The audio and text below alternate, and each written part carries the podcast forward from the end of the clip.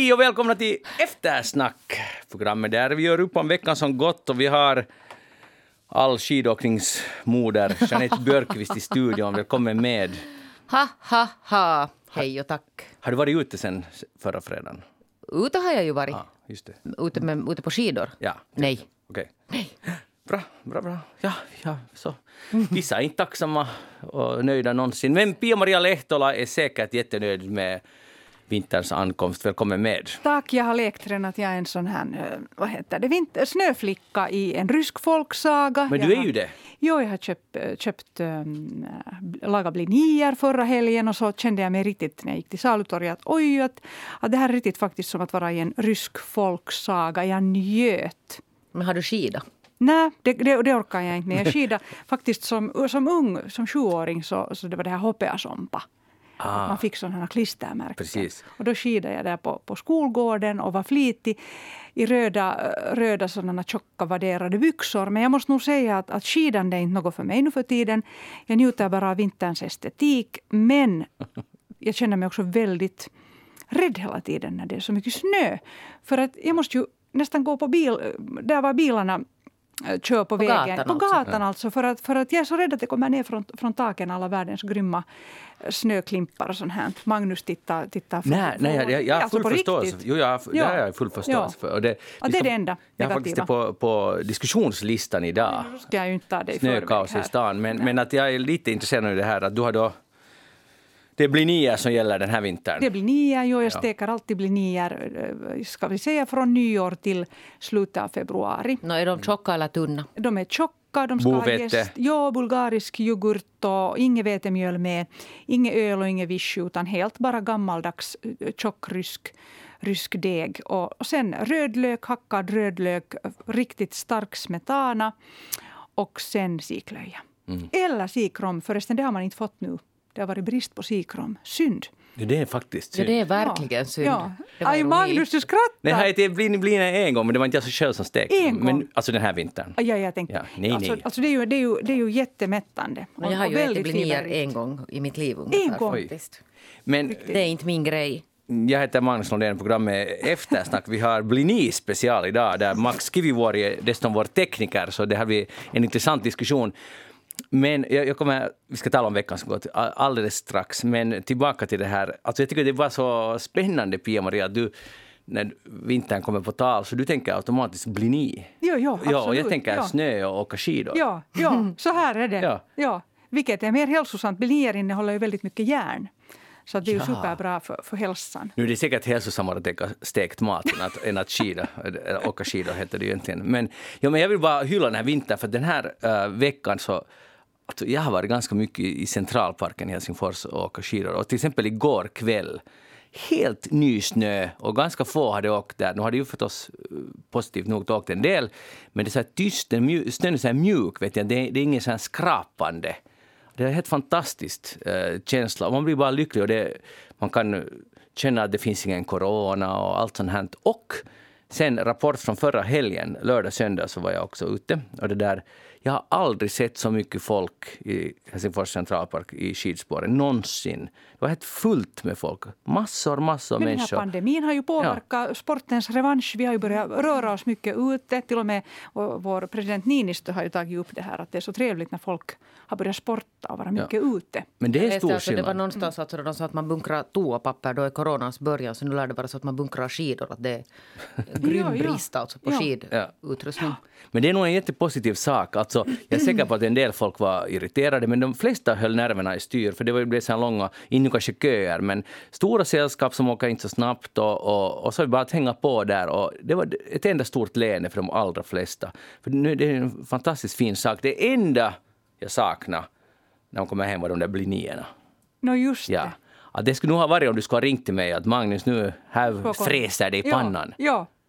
Men jag måste nu säga ändå att du har inte obehag för det här, liksom, det här praktiska, det här jobbiga med, med skidor. Det här att, att du måste sätta de där, vet du, binda fast dem och bära dem i någon påse. Du tycker inte att det är jobbigt? Nej, för jag har den lyckliga uh, omständigheten att jag bor så jag kan sätta på uh, skidorna exakt vid min ytterdörr. No, men då förstår jag. Ja. Då det är förstår bara jag. ut och fara. Ja, att inte något transportering och Nej, sånt nej. här. Nej, nej, Det det, tyckte jag var jobbigt när jag tänker tillbaka då. ja. Men alltså, du har inte skidat sen 80-talet, är det så? Nej. Fantastiskt! Alltså, du saknar inte ens. Nej, nej, nej. Alltså jag skidade faktiskt, åkte slalom nog då när jag bodde i Uleåborg. Mhm. Så då åkte jag nog på, på 90-talet. Ja, ja. I slutet så av pass 80-talet. nyligen. Slutet av ändå. Ja. 80-talet. Slutet av 80-talet. Det är ju bara, vad är det, 30 år sedan? ja, men, okej.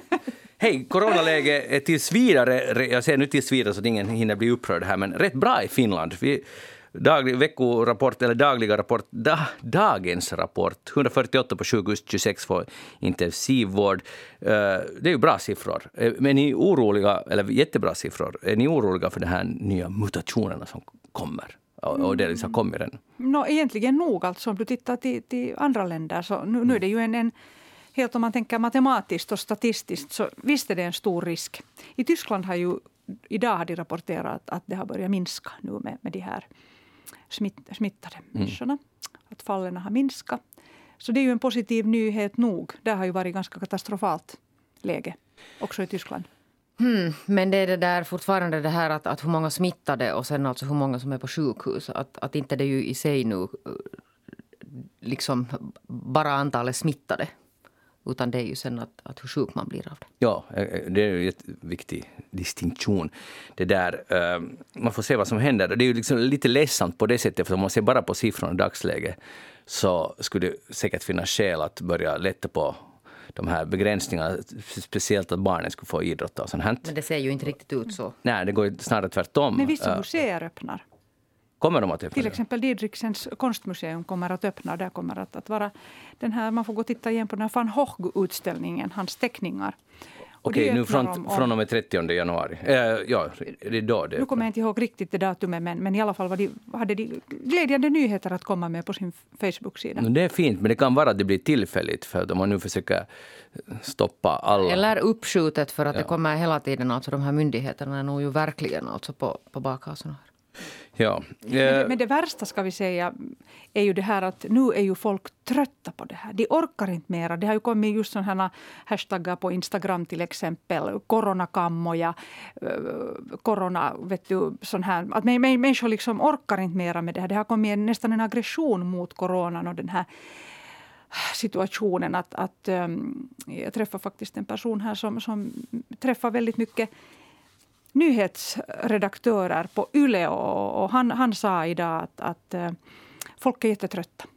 Att nu, nu, nu har den där tröttheten kommit. Att vi har kämpat på, vi har varit flitiga, vi har ju varit jätteordentliga i Finland. Men nu är gränsen nådd. Mm. Ja, jag, jag kan nog förstå det. Det är helt mänskligt och, och det har gått snart ett år. Uh, och det är klart att det borde, man borde kämpa lite till och det kommer vi nog att göra, de allra flesta. Men jag säger bara en sak. Att jag var och drack två stop öl förra veckan på en ganska eh, re- relativt ödslig restaurang. Nu fanns det andra människor. Det var bland annat ett, ett stort pensionärsgäng som spelade bridge. Ja. Nåja, och det gla- gladde mig, trots att det, kanske man inte borde gå på krog. Men jag måste säga att där var vi och det var nog lång distans till närmaste kund. Sällan har en bische smakat så gott, för så lite har man varit på krog det här senaste året. Det var helt, det var helt liksom ljuvligt. Ja, ja. Yksi tuoppikiitos. Alltså det, att få säga det där. Ja, ja, jag förstår. Ja. Ja, Men, men det handlar ju också om, jag funderar mycket på vad det är som är tungt och det är också det som är tungt i den här tiden. Är, um, helt den här vår ska vi säga, sensoriska deprivation, alltså att vi, vi får för lite stimuli för våra sinnen. Vi är ju oftast i ett rum eller liksom, eh, tillsammans med mm, då partnern eller barnen eller så här. Och det, är egentligen, det blir ganska enformigt. Det är bara de egentligen vi ser hela tiden. Och, och, och så här att, att våra sinnen skulle ju behöva doften av öl, Absolut, just den. ljudet av en biljardkula. Allt sånt här som stimulerar fantasin. Alltså nu lever vi ju i en, i en jättedålig film. Mm. Som är bara en Som är ganska form. lång. Ja, och dålig dramaturgi. om, man, om man lär känna huvudpersonen ganska bra. Ja, verkligen. Ja, att- Till lust och leda. Ja, och de man blir irriterad. inte. Ja, man blir Jag tror irriterad att det också där- på sig själv emellanåt. Ja, ja, inte så lite heller. Och sen säkert alltså en orsak till att människor nu börjar tappa tålamodet är att, att nu har det kommit de här vaccinerna. Och sen går det så där alltså otroligt smärtsamt långsamt. Att man på något sätt, när man hörde att nu kommer det här, så Ja. man att yes. Ja. Och det talades som att till, till sommaren så ska Ja. Det kan vi nog vara. glömma. Och det kan vi, det kan, har vi kunnat glömma redan alltså för Ja. ganska länge sedan. Ja. Och jag tror att det är det som gör nu att när man på något sätt tänkte sådär att nu är vi liksom här nära den här lösningen eller på något Ja. sätt i alla fall någonting Ja. normalt. Och så ser man att, att inte sen heller. Att det nu att ni måste orka till slutet av året. Ja. Och, och sen det andra, jag har talat med mina vänner om det här, att när upplever de att det är jobbigast under dagen? Jag har personligen det att på morgonen när jag vaknar, så, så min första tanke är att aha, samma läge fortfarande. ja. det, det, varje morgon. Att det, det, finns ingen variation egentligen på, på, på hur man känner. Och min väninna igen, så, så hon, hon sa att hon upplever att kvällarna är jättejobbiga. Att hon bara liksom, tankarna cirkulerar på ett sånt ointelligent sätt bara kring, kring den, det här läget. Mm. Ja, det är jättesynd. Det, det, ja. hur, hur, upplever ni, när, när har ni svårast? Jag tycker faktiskt inte att för mig personligen det har varit så jättebesvärligt. Men, men jag märker att jag börjar, alltså tristessen kommer. Att jag skulle, det som du talade om, låt oss nu kalla det stimuli eller något ja. annat. Andra människor. Och jag märker att jag är superpratsam. Jag har skidat med en kompis att ja. min mun går jätte... Liksom. Ja, ja, du har, ganska ja. värdelösa stories som man drar från sin vardag. Ja, ja. Att, att det märker jag. Sen har jag fått sådana nycker att jag har börjat fixa alla våra gamla Macar. Att jag ska krossa Apple genom att reparera gamla. Det har jag liksom snöat in mig totalt ja. på. Ja. Och, och, och sådana konstiga sidor som jag inte riktigt har sett så mycket hos mig själv tidigare. Senast idag beställde jag en ny hårdskiva för okay. 100 euro. Bara för att ja. känna den där njutningen av att, att vara lite besvärlig för Apple. Ja. Det är lite, jag vet inte om de hör mig, men jag hoppas det. Ja, men det är alltså bra. Jag tycker det där är ett jätte, jag är jätteglad att du, att du gör sådana praktiska saker. För att, vad heter det, jag skulle gärna också börja nu och, och ordna några gamla fotografier som en, en god vän till mig håller på med nu. Att hon, hon går igenom mm. historiska bilder från, från sin familj. Det är ju jättesmart att göra det. Det är ju helt härligt. Ja, det är jättenyttigt och vettigt. Och vet du vad med fotografier, det är ju sånt som... Jag har alltså massor av mappar med foton. Jag har alltid tänkt, jag ska nog, jag ska nog ordna dem där en dag, bara jag skulle ha tid. Ja. Nu har jag haft ett år tid, ja. varje dag. Men du har inte tagit tur med det? Nej. Har du haft tid? Alltså, nu har du ju jobbat. Också. Nu har jag jobbat, men nu, nu har jag mera tid än tidigare. Nu har jag jobbat helt som vanligt, men ändå, det finns ja. mer. Det, finns, det är så många möten som har försvunnit, det är ja. härligt. Ja, men det som är härligt, som jag är glad över, att jag har hittat nya promenadstråk. Mm. Att jag har valt sådana här havsliga små, små rutter och så går jag och tittar på gamla, gamla sådana här träbåtar. Det var en ny sida i mig. Jag blev lite överraskad. Att, ser du, ser du, att jag som alltid väljer de där vanliga promenadvägarna, så nu, nu valde jag något helt annat. Men bara du inte skaffar en träbåt, för då har du ganska mycket jobb. Jo, nej, nej, jag har en, ett trähus. Ja, det räcker bra. det räcker. Jeanette, har du någon sån ambition vad du ska fixa före corona Nej, men alltså det där, jag vet inte riktigt, för jag tycker inte att mitt liv alltså egentligen har förändrats så där hemskt mycket. Och sen kan det hända att jag nu inte har begränsat mig nu riktigt exakt så mycket som man, som man borde ha gjort. Jag har ju varit mer alltså förra året till exempel ute på fältjobb än vad jag har varit på många år. Mm. Förstår ni att jag har inte blivit sen och kökig och, och, och gjort så som myndigheterna har sagt därtill tvingad för att det finns vissa saker som man måste helt enkelt gå ut och göra och som man inte kan låta bli att göra bara för att det finns corona. Plus att det finns ju massor människor som har arbeten så man kan inte säga att alla måste, ingen ska få umgås med någon för det finns Nej. många som har sådana jobb där man inte kan göra något annat. Ja. Man måste, jobbet måste skötas. Så att jag menar, ja, uh, nej, det är intressant och jag, jag, tror att, jag tror att det är många ändå ganska många vars liv inte har förändrats så jättemycket. Ja, och sen måste vi komma ihåg att Magnus, både du och jag, eller jag vet inte kanske ännu mer, jag vet inte i vilken grad du har alltså haft så att du går på jobb varje dag, att du går liksom till ett kollektiv. Mm. För, att, för att som frilans så har man ju den här liksom den här på något sätt den här lite ostrukturerade dagen eller hur man nu sen strukturerar alla är säkert liksom personligt. Men jag menar, jag, jag har jobbat precis som alltid. Ja. Nu går jag nog till en arbetsplats, min egen arbetsplats, men att jag går dit. Men att ja, under stor del så... Men vad glad att du har en sån, för det är ju fantastiskt. Ja, där finns ju bara en, typ. Ja, men skönt att du... Vi är ju inte samtidigt på jobb helst, liksom, där är ganska Men jag kan få. nog förstå alltså att, för att om jag tänker tillbaka alltså på den tiden när jag jobbade på en redaktion så kan jag nog förstå att om man plötsligt ska alltså bli frånryckt det att man inte kan gå dit mm. till sitt mm. arbetssammanhang, mm. alltså sitt kollektiv, sina kollegor. Mm. Så det, det, kan jag förstå att då, då kan det bli ganska... Och sen när man sitter hemma liksom då fyra dagar i veckan och, och jobbar och, och, och skriver e-post och talar i telefon och så här. Och sen som jag till exempel drar ändå ett direktsänt program så plötsligt är du där i etern och du tänker att oj, där är massor med lyssnare. Jag har bara 74 dagar där i, mm. i det där lilla rummet där hemma och, och, och jobbat för mig själv. Så det är ju nog en jättestor kontrast. Men det där jobbet har ju känts helt underbart. Mm. Också att få träffa människor. Det är ju, alltså man, man börjar ju älska människor helt på ett annat sätt. Ja, jag har bara svårt att älska människor via, via det där skärmen. Att Nej, det går inte. Jo, det, det, för det är så kallt. Ja, det är det. Ja. Och det. Och det är ju väldigt svårt det här just, just, det har ju talats mycket om det här att vi har de här mikrorörelserna. Att de kan vi ju inte se när vi, när vi alla sitter statiskt på ett sånt Teams-möte till exempel. Mm. Vad är, vad är så- mikrorörelse? Det är de där riktigt de där små de där blickarna och de där, mm, till exempel att man svänger huvudet plötsligt till Är sidan. Magnus det där när Jeanette börjar rinna ner i stolen för att hon inte orkar lyssna mera på ett Just möte? det, då, det är, det är en makrorörelse. Snacka och sitta liksom. Det är nog en makrorörelse. Ja, det är nog svårt att hålla Ja. nerverna i styr där. Men Ja. hej, vi, eh, vi har faktiskt en ny president i USA, eller USA har en ny president. Så vi har. Ja, vi, Joe Biden eh, är president och eh, det, tänk att det faktiskt skedde. Där är han nu. Han i Vita lev, alla överlevde. Och eh, det där no, analysavtalet, när han, han sen blev svor in eden och så vidare och höll sitt tal. Vad har han i någon Det var analys? ganska långt alltså. Det där, men brukar de vara så där långa? Var det nu sen så att han faktiskt talade alltså lite så där improviserat? Han kanske hade alltså planerat någonting och sen började det lite fara. Nej, inte alla han nu Det improviserat. var lite ostrukturerat. Han upprepade sig. Alltså det, ja, han, det gjorde han. eh, Unity. Och det där. Och, och han betonade på ett ganska roligt sätt. Men, men att nu hade han ju allt skrivet helt säkert. Där, framför, där på prompterna där fram, framför Det honom. tror jag väl inte. Att, Jo, hundra, hundra procent men han verkar nog ganska sådär att han skulle ha pratat ganska sådär att han bara ställde sig upp och så började han prata. Men nu var det ju det där, alltså nu måste man ju nu kunna medge helt öppet att, att nu var det ju en ganska skön känsla. Ja. Pia-Maria. Ja, jag tittade på det. Alltså jag hade faktiskt eh, släpat hem två vackra ljusstakar, ampirljusstakar som jag, jag tände inför den här fina festligheten. Sen fick jag lite svårt där i början när det var den här hallå-rösten, eller den här mannen som är som från någon sån här billig film. Mm. Och så presenterar de allt vad som händer. Alltså, Please welcome. Alltså där, där, där fick ja. jag nog svårt. Där, där, där började det lite bli, bli osmakligt. Men, men sen förstås när jag började se de här underbara, alltså Lady Gaga till exempel, som ju var helt fantastisk med sin fredsduva och Schiaparellis dräkt med, med röda, röda kjol och hur hon sjöng. Alltså då, då var jag ju såld redan. Det var ju så enkelt. Men sen Joe Bidens tal, och, och han, han var ju klädd i Ralph Lauren, alltså mörkblått ylle. Ha- Han hade ju väldigt eh, en sån lammaktig utstrålning. Han är, ju- han är ju som, som Jesusbarn i krubban eller någonting. Det är något väldigt mjukt över honom. Och han har ju ganska, jag hörde bara hur min man skrek från, från sovrummet att oj, det var ett väldigt religiöst tal. Att, att, att han, han vill ju att, att, att folket ska be och så här. Och, och det tycker jag ju är fint och så här. Min man var överraskad. Um, ja, ja, annars så har jag lite, lite jag har ett sånt problem när det gäller Biden. Det är mitt eget problem att jag är kontrollfreak.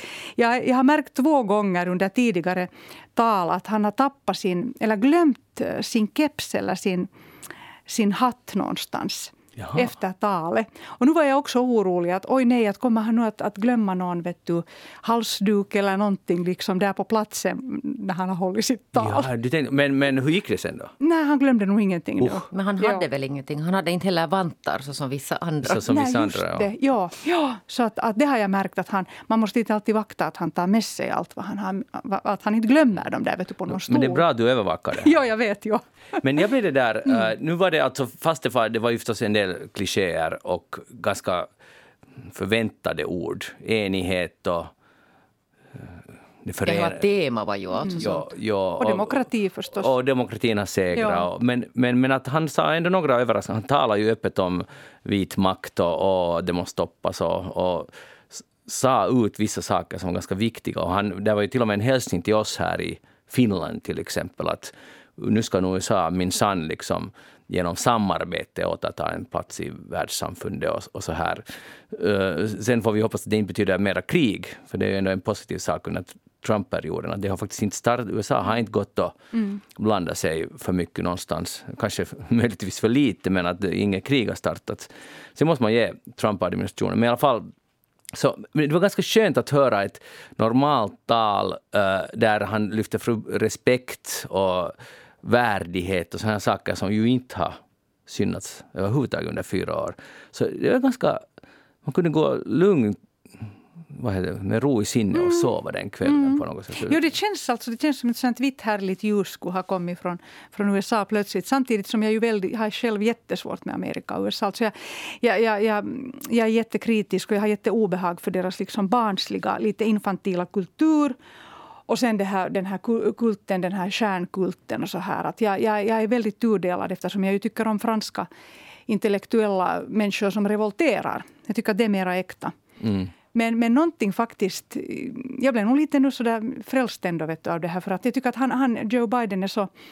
han har ju haft jättemycket svårigheter i sitt liv. Frun som dog, sonen som dog här, Bo som dog alltså 2015 i en hjärntumör. Så att det är ju en människa som, som har sår.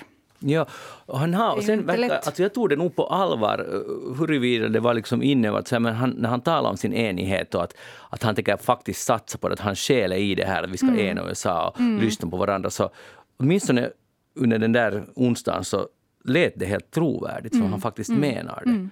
Så ja. det kan ju vara att, fast jag har tyckt att, att hur kunde de välja honom, en sån där relativt menlös figur, uh, som kandidat först och sen, sen förstår jag att han blev president. Men, men att kanske det ändå, det här, för den här tiden, är just den rätta personen. Jo, och sen om man tänker liksom, vad är meningen med livet? Ju äldre vi blir så vi ska ju förädlas hela tiden. Så här har vi ju verkligen en, en 78-årig man som borde vara i sina bästa förädlade tankar och, och, i sin bästa kraft. Han har livserfarenhet, han har liksom värd, värden. Mm. Vad är bättre än det just i den här tiden? Men vad har du för hälsning till Donald Trump då? Och sen kan vi, vi kan ha paus och tala om honom. Och, och den här känslan, förlåt, jag, ja. jag ska bara säga att det är väldigt många människor som nu känner sig befriade och vissa till och med eh, så här, va, vet inte vad de ska göra. För nu har fem år minst har gått till Donald Trump varje dag för många människor, till exempel för mig. Mm. Och nu, nu vad ska man göra nu med all den där tiden? Alltså med allt det där hatet som du hade? Ja, eller hat och, ja. och överhuvudtaget beroende som vi talade ja. om förra gången. Du kan ju reparera de där mackarna. Exakt, ja, och fotoalbumet. Ja, ja. Men han har ju liksom lite blivit smalare nu och så har han börjat använda ännu mera brunkräm. Och så tycker jag nog att han har sett hemskt ledsen ut. Ja, han är ledsen. Att jag har nog tittat på honom att voi igen ändå. Och, och sen hon, hon Melania som ju var, var iklädd en svindyr svart Chanel och dräkt när, när de steg på flyget till Florida.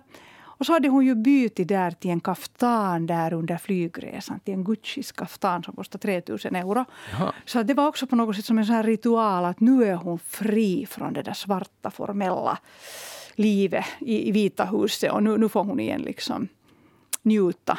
Hon är ju jätteglad nu när det är över. Säkert. Ja. Säkert är hon glad. Men får se, kommer, kommer de att skilja sig? Mm. Vits, det, det, det.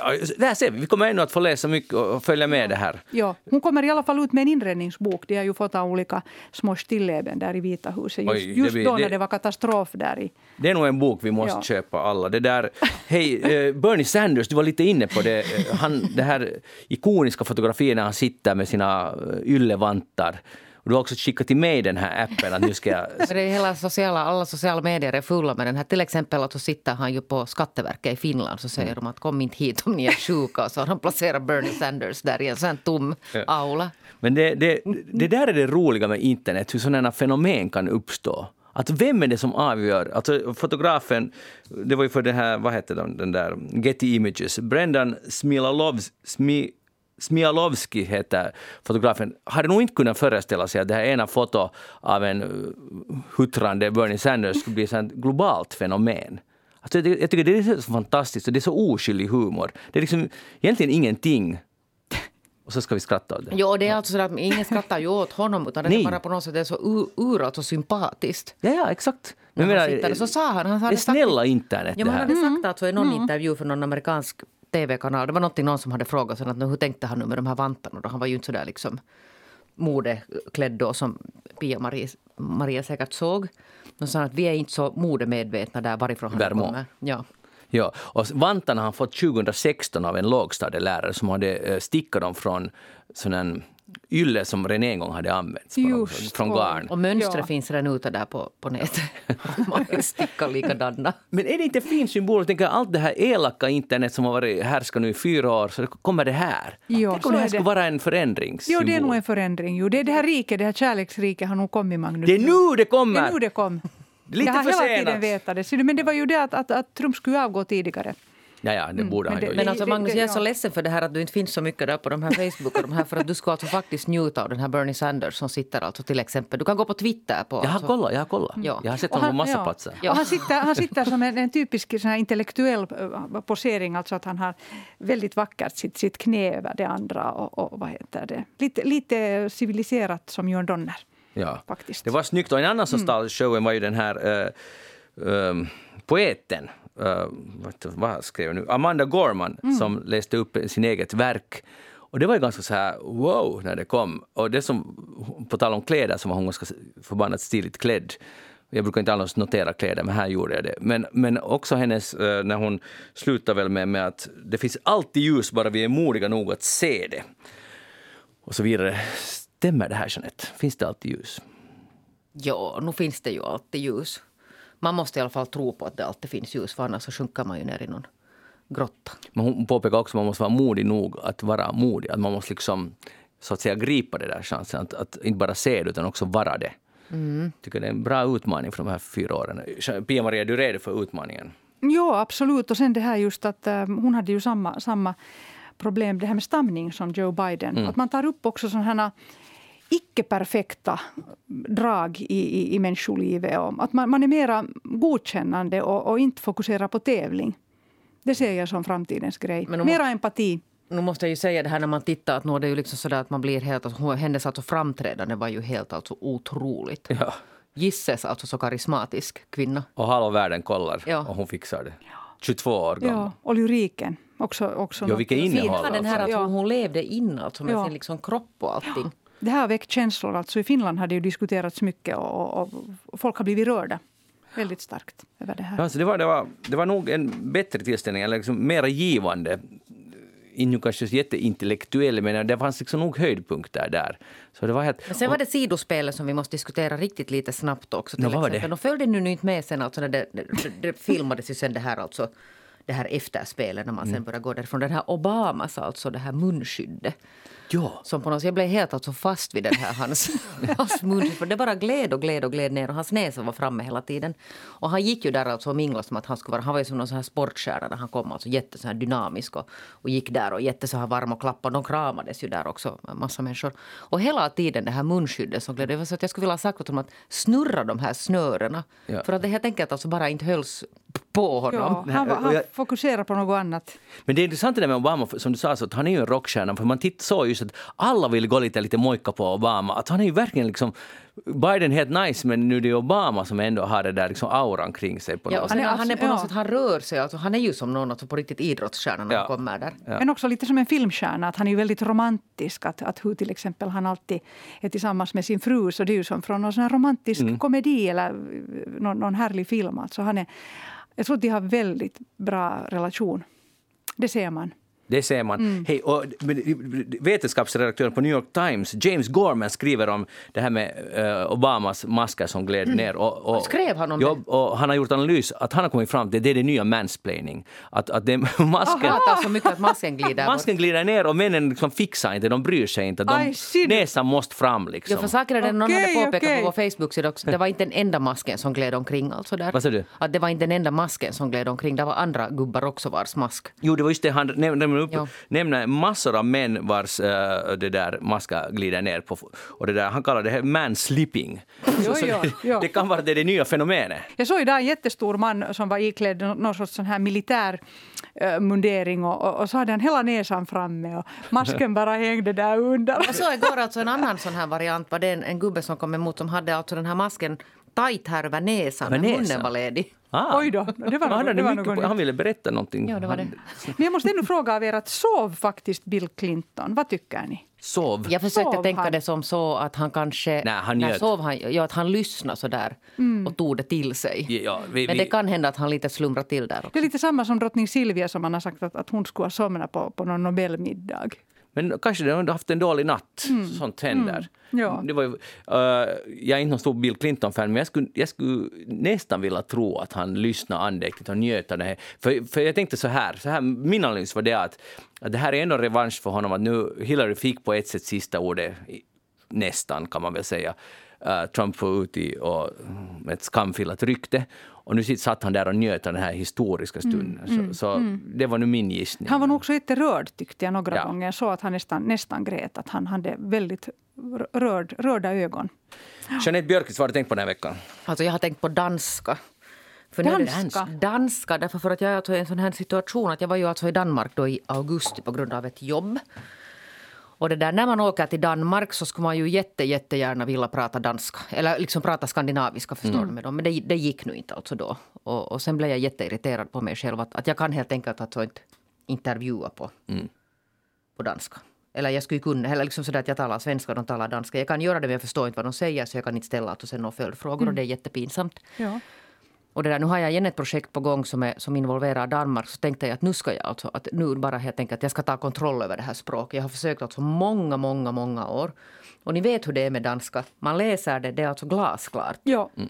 Jättelätt att förstå. Alltså extremt lätt. Och jag menar, all, allting vad jag bokar till Danmark så skriver de på danska och jag på svenska. Och ja. allt är liksom ja. frid och fröjd. Men nu ska jag det där så fort restriktionerna tillåter så ska jag resa till, till Danmark igen. Och nu är det så att jag måste alltså intervjua på danska. Eller liksom på skandinaviska. Att det måste talas det här språket. Så att herregud, jag måste ju göra något. Att jag måste lära mig helt enkelt förstå. Så nu hela hösten har jag tittat igenom alltså alla danska kriminalserier som finns på tre olika sådana. Och vet ni, försök sådär att jag lyssnar. Liksom att, att på något sätt lära sig lyssna. Ja, ja. Nå, inte har det blivit något, jag förstår ingenting. Och, det där. och nu, nu startar jag då en sån här språkapp så man kan alltså sitta och träna eh, danska. Och jag hoppade ju genast alltså till nivå jättehögt. Alltså bara fum så får jag. För jag förstod ju alltså mm. allting skrivet. Och man förstår vad de säger när man alltså läser samtidigt som de talar. Men det där, fortfarande förstår jag alltså inget, ingenting så där sen utan någon, någon textning. Och sen blev jag igår jag var jätteirriterad. Det snurrar förstår ni den här danska mm. i mitt huvud. Och jag tänkte att herregud, hur ska, hur ska man liksom komma åt det här? Nå, vad gjorde jag sen? Och sen började jag googla. Jag var så att, hur svårt kan det här vara? Och så googlade jag just nu, hur svårt är det att lära sig danska? Hur lära sig förstå danska? Och så visade det ju sig jättesnabbt att inte jag alls den enda. Det här är nu ett sånt här alltså helt allmän nordiskt problem som har alltså en förklaring. Eh, och förklaringen är alltså den att, att deras alltså muntliga språk har utvecklats liksom åt ett eget håll bort från det här skrivna språket. Vilket alltså har lett till det att att, det där, eh, att danskarna har blivit jättedåliga på att skriva. Förstår ni? För de talar något helt annat än vad de skriver. Mm. Fascinerande. Och sen dessutom så, så har jag nu lärt mig alltså under rubriken Stackars danska barn. Det har gjorts alltså en, en, undersökning bland nordiska småbarn som visar att inte ens danska barn förstår vad deras föräldrar talar. Att de är alltså mycket senare i sin språkliga utveckling än, än alltså andra nordiska barn. Okay. Alltså märkbart senare. Kan det där stämma? Jo, det här kan, och det här är alltså en riktig alltså, utredning. De har alltså undersökt 40 000 danska barn. Okay. Och här var någon sån här, vänta jag måste riktigt berätta nu. Ett svenskt barn på 15 månader kan i genomsnitt förstå 130 ord medan ett lika gammalt danskt barn förstår 80 ord. Oj, det är ganska stor det, skillnad. Ja, och det här fortsätter alltså till det där tills de är åtta år gamla. Och sen, och sen först kommer de ikapp då? Och sen kommer, och jag tänkte alltså jag måste bara spela upp nu för att det där, de ger alltså ett exempel, alltså vad problemet är. Och nu måste ni komma ihåg att det här läses nu, det här är alltså via den här Google Translate, att nu läser den här danska rösten det här mycket tydligare än vad danskar på riktigt pratar. Att det här till exempel. En gång till. Man förstår ju ingenting. Eller hur? Nej, jag förstår Nej, inte. Men så läser jag alltså hur det skrivs. Bage alle kagene. Baka alla kakorna. Oj, oj, mm. just det. Och det här tar de alltså som ett exempel att när en förälder säger det här, och nu gjorde hon ju paus alltså den här läsningen. Ja. Men sen blir det så här när, när dansk talar. Att, att sen kan inte barnet, förstår ni, att barnet förstår inte att det här är tre ord. Utan det blir sen så Mm. Men hur är det alltså, det måste ju vara dialekter också som påverkar? Där. Nej, det är inte det. Alltså, det är sådana allmändanskt fenomen. Men, men alltså min stora, jag, jag, jag följer ju kronprinsessan Meri från Danmark. Hon är ju fantastisk. Hon är ju född i Australien och uppvuxen i Australien. Hon har en otroligt vacker danska.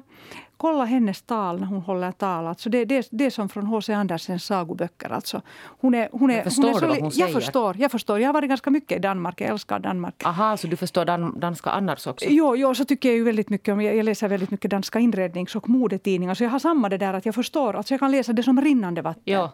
Och jag har läst danska faktiskt på universitetet och ibland börjar vi vår lektion med gammeldansk. Mm. Så jag undrar att om ah, du det, hade den, samma, vi har alla haft ja, samma professor. Ja, ja Erik. Börjar med ja, gammeldansk. härliga ja. Erik. Ja, ja. Erik Lund. Erik Lund. Ja, ja.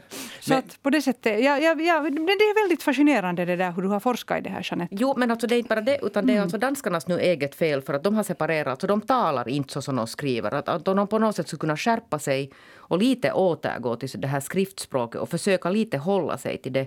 Men istället har de börjat så att de, alltså de, de liksom förkortar ord. Men jag har nog en hälsning till danskarna för att jag håller lite med om det de har, eller de borde skärpa sig därför för att uh, det är intressant om det stämmer att det där talspråket har glidit ifrån. Men det är forskning men, alltså men, också. Ja, jag tror. Men, men, men med danska så har det ju klassiskt varit sådär att, i alla fall som svensk språk, om man far dit, så i början förstår man ingenting. Och man tror att det här är ett annat språk, på det, alltså helt och hållet ett, ett obegripligt språk. Men sen efter några veckor, när man lär sig de där standard, vissa standard, vad de där standardgrejerna egentligen betyder och hur de uttalar vissa ord, så börjar man sen förstå det. Jag var själv nordjobbare, det är extremt länge sedan, men det var så här, första dagen förstår jag ingenting, sista dagen förstår jag precis allt. Och det var bara en månad som jag var där. Så det, Ja. att det går absolut att fixa. Men nu kan det ju vara att det har blivit värre sen. Det har, alltså språket har ut och de säger att det är en stor förändring har skett. Alltså. Men sen det som har hänt nu att, att jag mejlar ofta med dans, eller ganska ofta med danskar och nu den, den här veckan till exempel mejlar jag med en som vi skulle ha ett projekt med och, och så jag skrev på, eh, på svenska. Hon svarade på, på engelska. Och så svarade jag på svenska och påpekade, jag ville liksom lite ställa mig in och sa, påpeka att min mormor faktiskt, var faktiskt dansk så jag talar gärna skandinaviska i det här sammanhanget. Så svarade hon, unfortunately my Swedish is not so good so we have to continue in English. Så det, det gick bara inte, hon vägrade i ett nordiskt projekt, inte, ett, inte ett här statligt nordiskt utan ett eget nordiskt projekt, vägrade hon hon, det bara inte för att hon kan inte svenska tillräckligt bra. För jag har Det är ganska loser. För att jag hade där nog alltså aldrig upplevt det där. Utan det går Mm. att så länge man alltså kommunicerar skriftligt. Ja.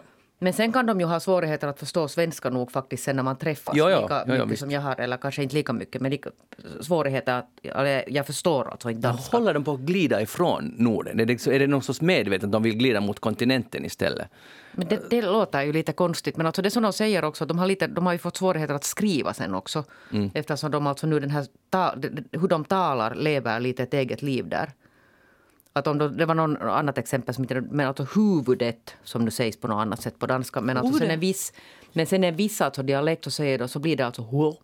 Alltså det, ut, utskrivet hot. Jo, jo. Oj, oj, oj. Ja, ja. Vi, vi får, men men äh, kommentera gärna det här. Det. Jag vet att alla har en åsikt om danskan. För att det, Och jag det, älskar danska och jag vill förstå danska. Det är ju det, här att man skulle det. så vilja. Och Dan Danmark och den danska stilen är ju alltid mer det snäppet bättre än i Sverige och mera unikt. Eh, Maila oss på eftersnacksnabelayle.fi eller gå in på facebook.com snedstreck eftersnack och diskutera den här frågan. Och nu, Pia-Maria Lehtola, vad har du tänkt på den här veckan? Nå, alltså först och främst så tänkte jag väldigt mycket för två veckor sedan på den här bilden av Kamala Harris alltså i Vogue. Såg ni den? Jo, Jo. med tennistossorna.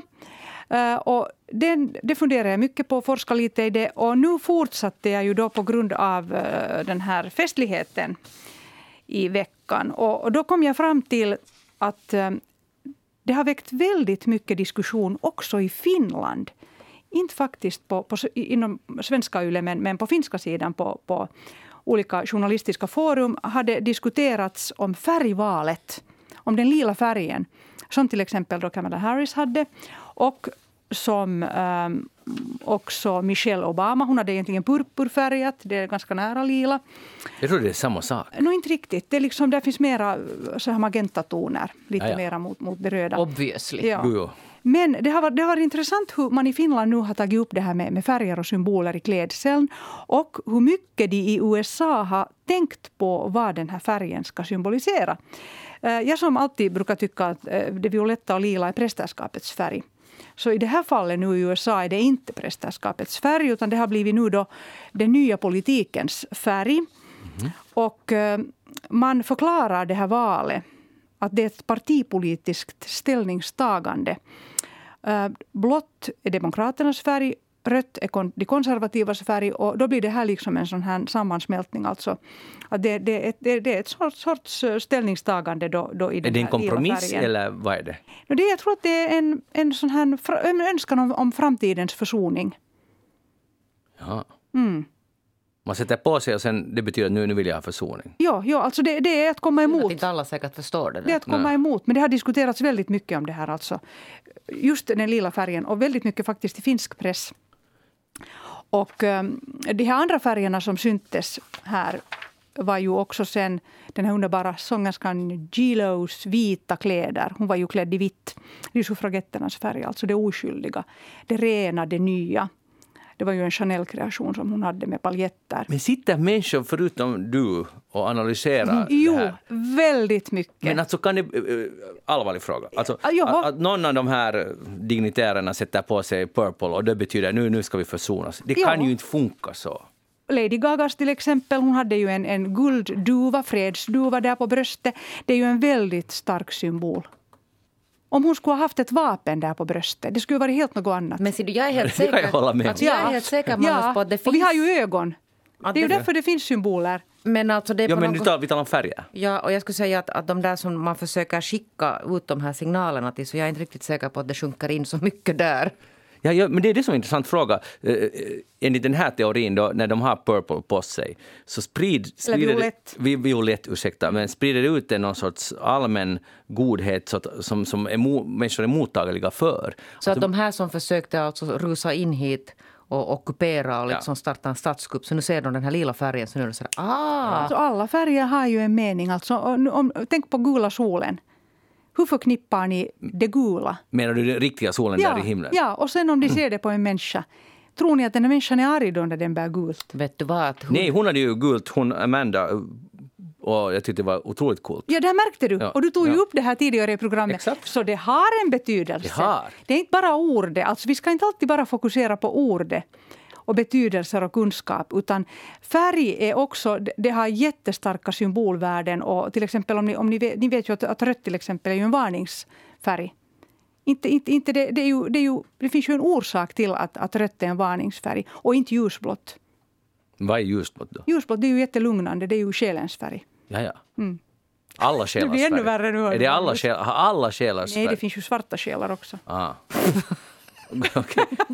Men kan, kan, kan en sån där lömsk själ klä sig till exempel i gult? Jo, i Bibeln står det ju redan att, att, att det finns änglar som är förklädda till, till, svarta änglar som är förklädda till ljusets änglar. Ja, och det grumlar ju lite Också- budskapet då. Jo, jo, jo, alltså man kan ju i princip nog med kläder också dölja någonting. Det är klart det. Ah. Men jag vill ju tänka positivt nu. Alltså jag tycker varför ska man inte välja den konstruktiva vägen heller? Visst, visst. eh, Ja. Så, så är det nu, var det, vad var det, vilken färg? Var det purpur som nu gäller? Eller? Lila, Lila. violett. Det, tänker du börja klä dig i det? Nu? Eh, Det har varit alltid kanske för mig en svår färg måste jag säga personligen. För att du inte vill ha försoning. Det kan ju inte vara därför. Nå, ja, jag vet inte. Alltså jag, jag upplever att det, det är liksom prästerskapets färg och jag har annars också prästlika drag så det blir lite too much. Har du prästlika drag? Då predikar jag nu inte ganska mycket här idag. Ja, Ibland nog, ja. ja. Men inte har jag ändå sett dig som en präst. Och det har ju varit alltid det, mitt drömyrke.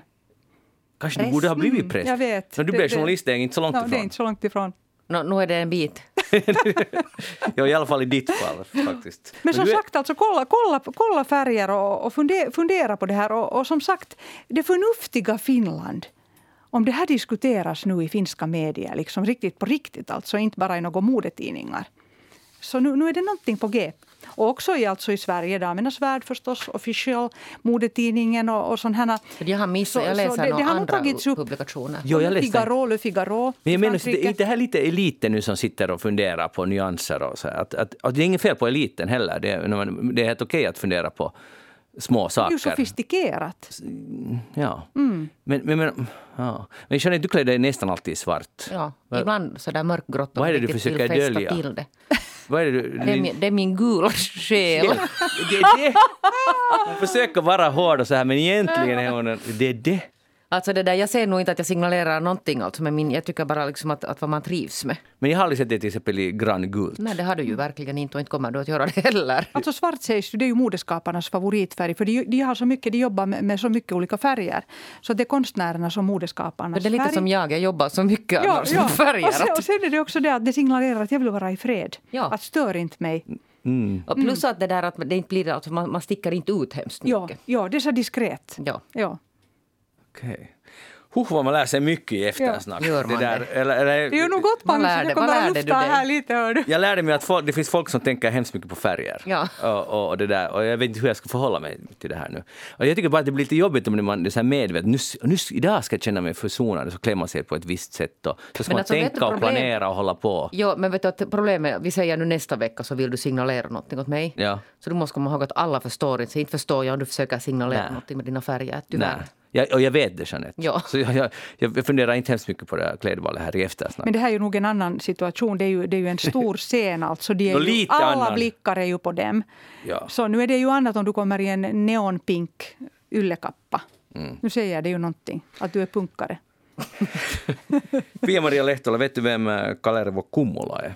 Ja, Vet du? det har varit mycket om honom nu i Ja. pressen. Han är ju en, en av de här, liksom, eller han är ishockeydiktatorn, lätkadiktatorn i Finland, har varit länge. Och, och nu, jag tror att han är 75 år och han har, jag har inte tyckt hemskt mycket om honom, för för mig han representerar allt det onda i det fin, fin, finländska ledarskapet och sådär. Nu plötsligt har han blivit en människorättskämpe och en mjukis. Han har liksom förvandlats.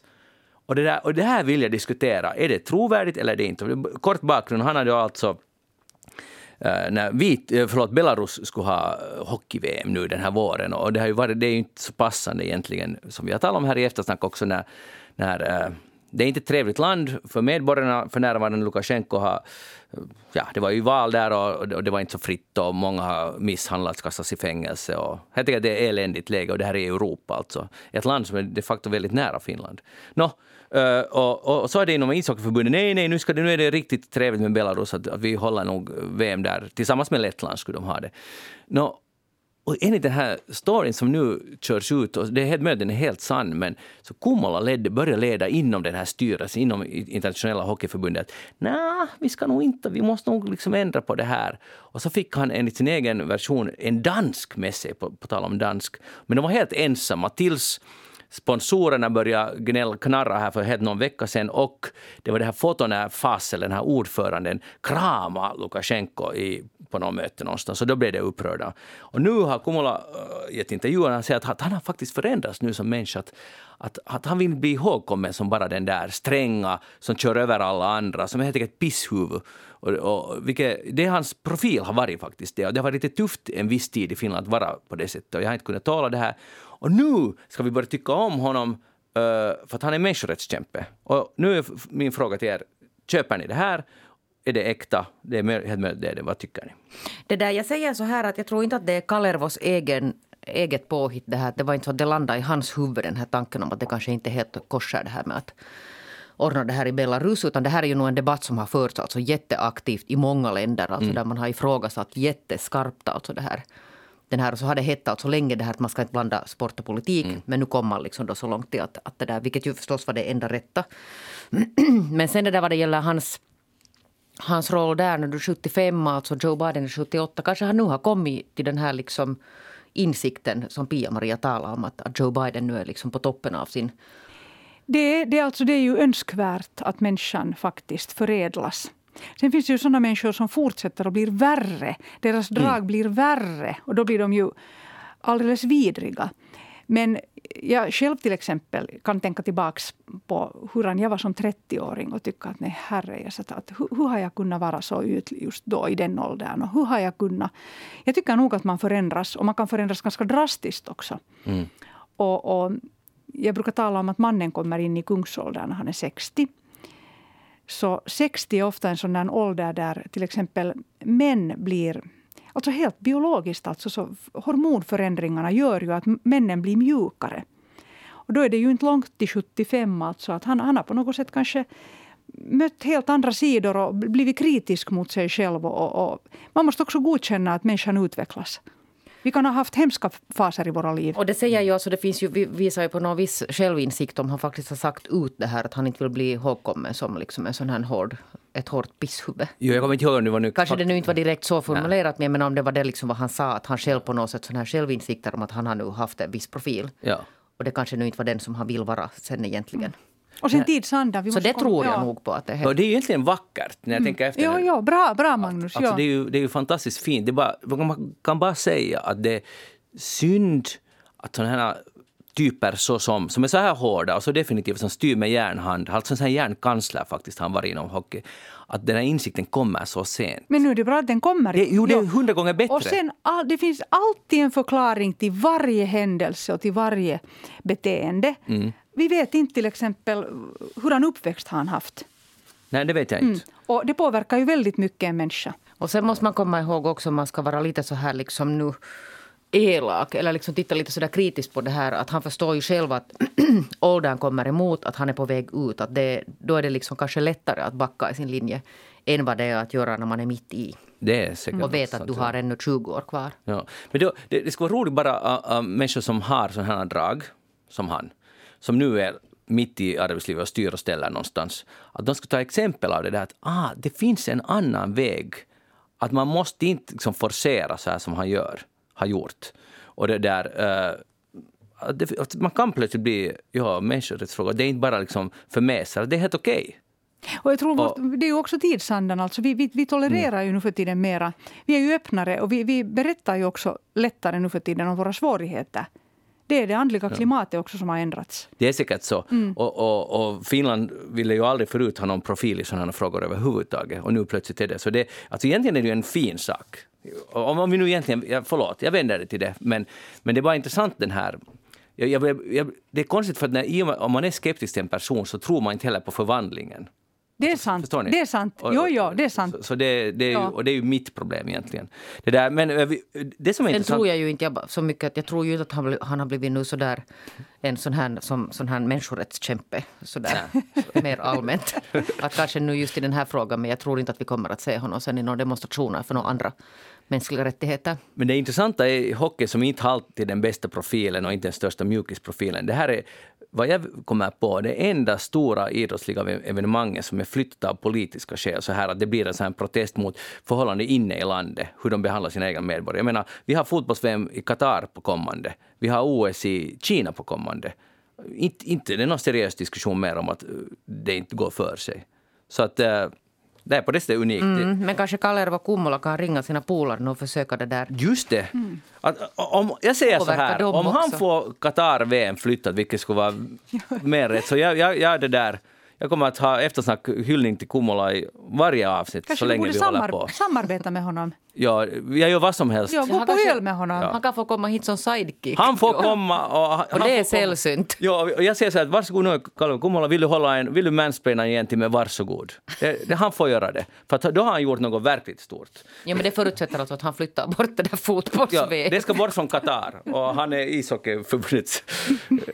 Ja, men inte det är omöjligt. Hej, eh, för att på tal om 75-åring så det där... eh, så hur ser du Jeanette dig själv som 75-åring? Jag har faktiskt ett tema kring det här. Jag hoppas och önskar. Det finns en massa sådana förebilder som jag har. Sådana sådana krutmummon. Jag hoppas att jag är en sån. Okej, ska du se en bild framför dig hurdan du är? Ja, Är, är du liksom lite uppkäftig? Och, jo, jo, jag är uppkäftig. En sån här liksom inte, inte hemskt rund Ja. mummo som far omkring lite sådär kanske i bästa fall uttorkad och och sån här som fortsätter alltså.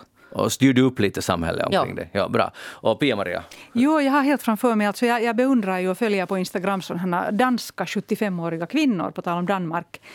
Jag har säkert hoppeligen likadant långt, lockigt, grått hår som de har. Och så kommer jag att cykla där runt omkring eh, vid, vid hangstränderna och eh, tala med unga människor och, och vara, vara allmänt en sån här trevlig person som, som, som det är lätt att närma sig. Det är min dröm. Vilka fina Och visioner. bo i Hangö, bo i Hangö, 100 procent. För att nu har Oregon State University har undersökt eh, Men du måste ju säga hur du ser dig själv också. Gans- Ganska sådär hurtig och nyfiken och inte, inte bitter. Och, Nej, jag ser nog att du far omkring alltså med stor ryggsäck dit i skogen ännu. På det din- passar bra. Ja. Och yllevantar. Yllevantar, absolut. Ja. Inte några handskar. Nej.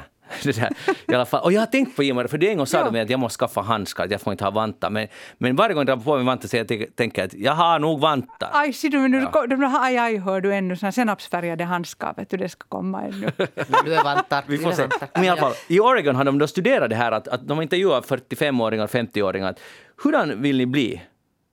Och så har det visat sig att när de sen är 75 år, att om man vill bli på ett sätt, jag, jag tänker hålla mig frisk och hurtig eller sur som du Jeanette. Inte ska jag vara sur. Nej, nej, inte sur men, men, men kritisk. Oj, nej. Ja, så blir man sån som man har tänkt sig. Att om man, om man tänker sig att nu, nu kommer ålderdom och jag kommer nog att bli sjuk och så som alla andra, och då blir man det. Fruktansvärt. Tänk Ja. tankens makt igen. Alltså det här är vetenskapen. De visar just att, att eh, poängen just det här Pia-Maria, att, att uh, huvud och uh, ja, hur man mår hänger otroligt starkt ihop. Och ens egen uppfattning om en själv.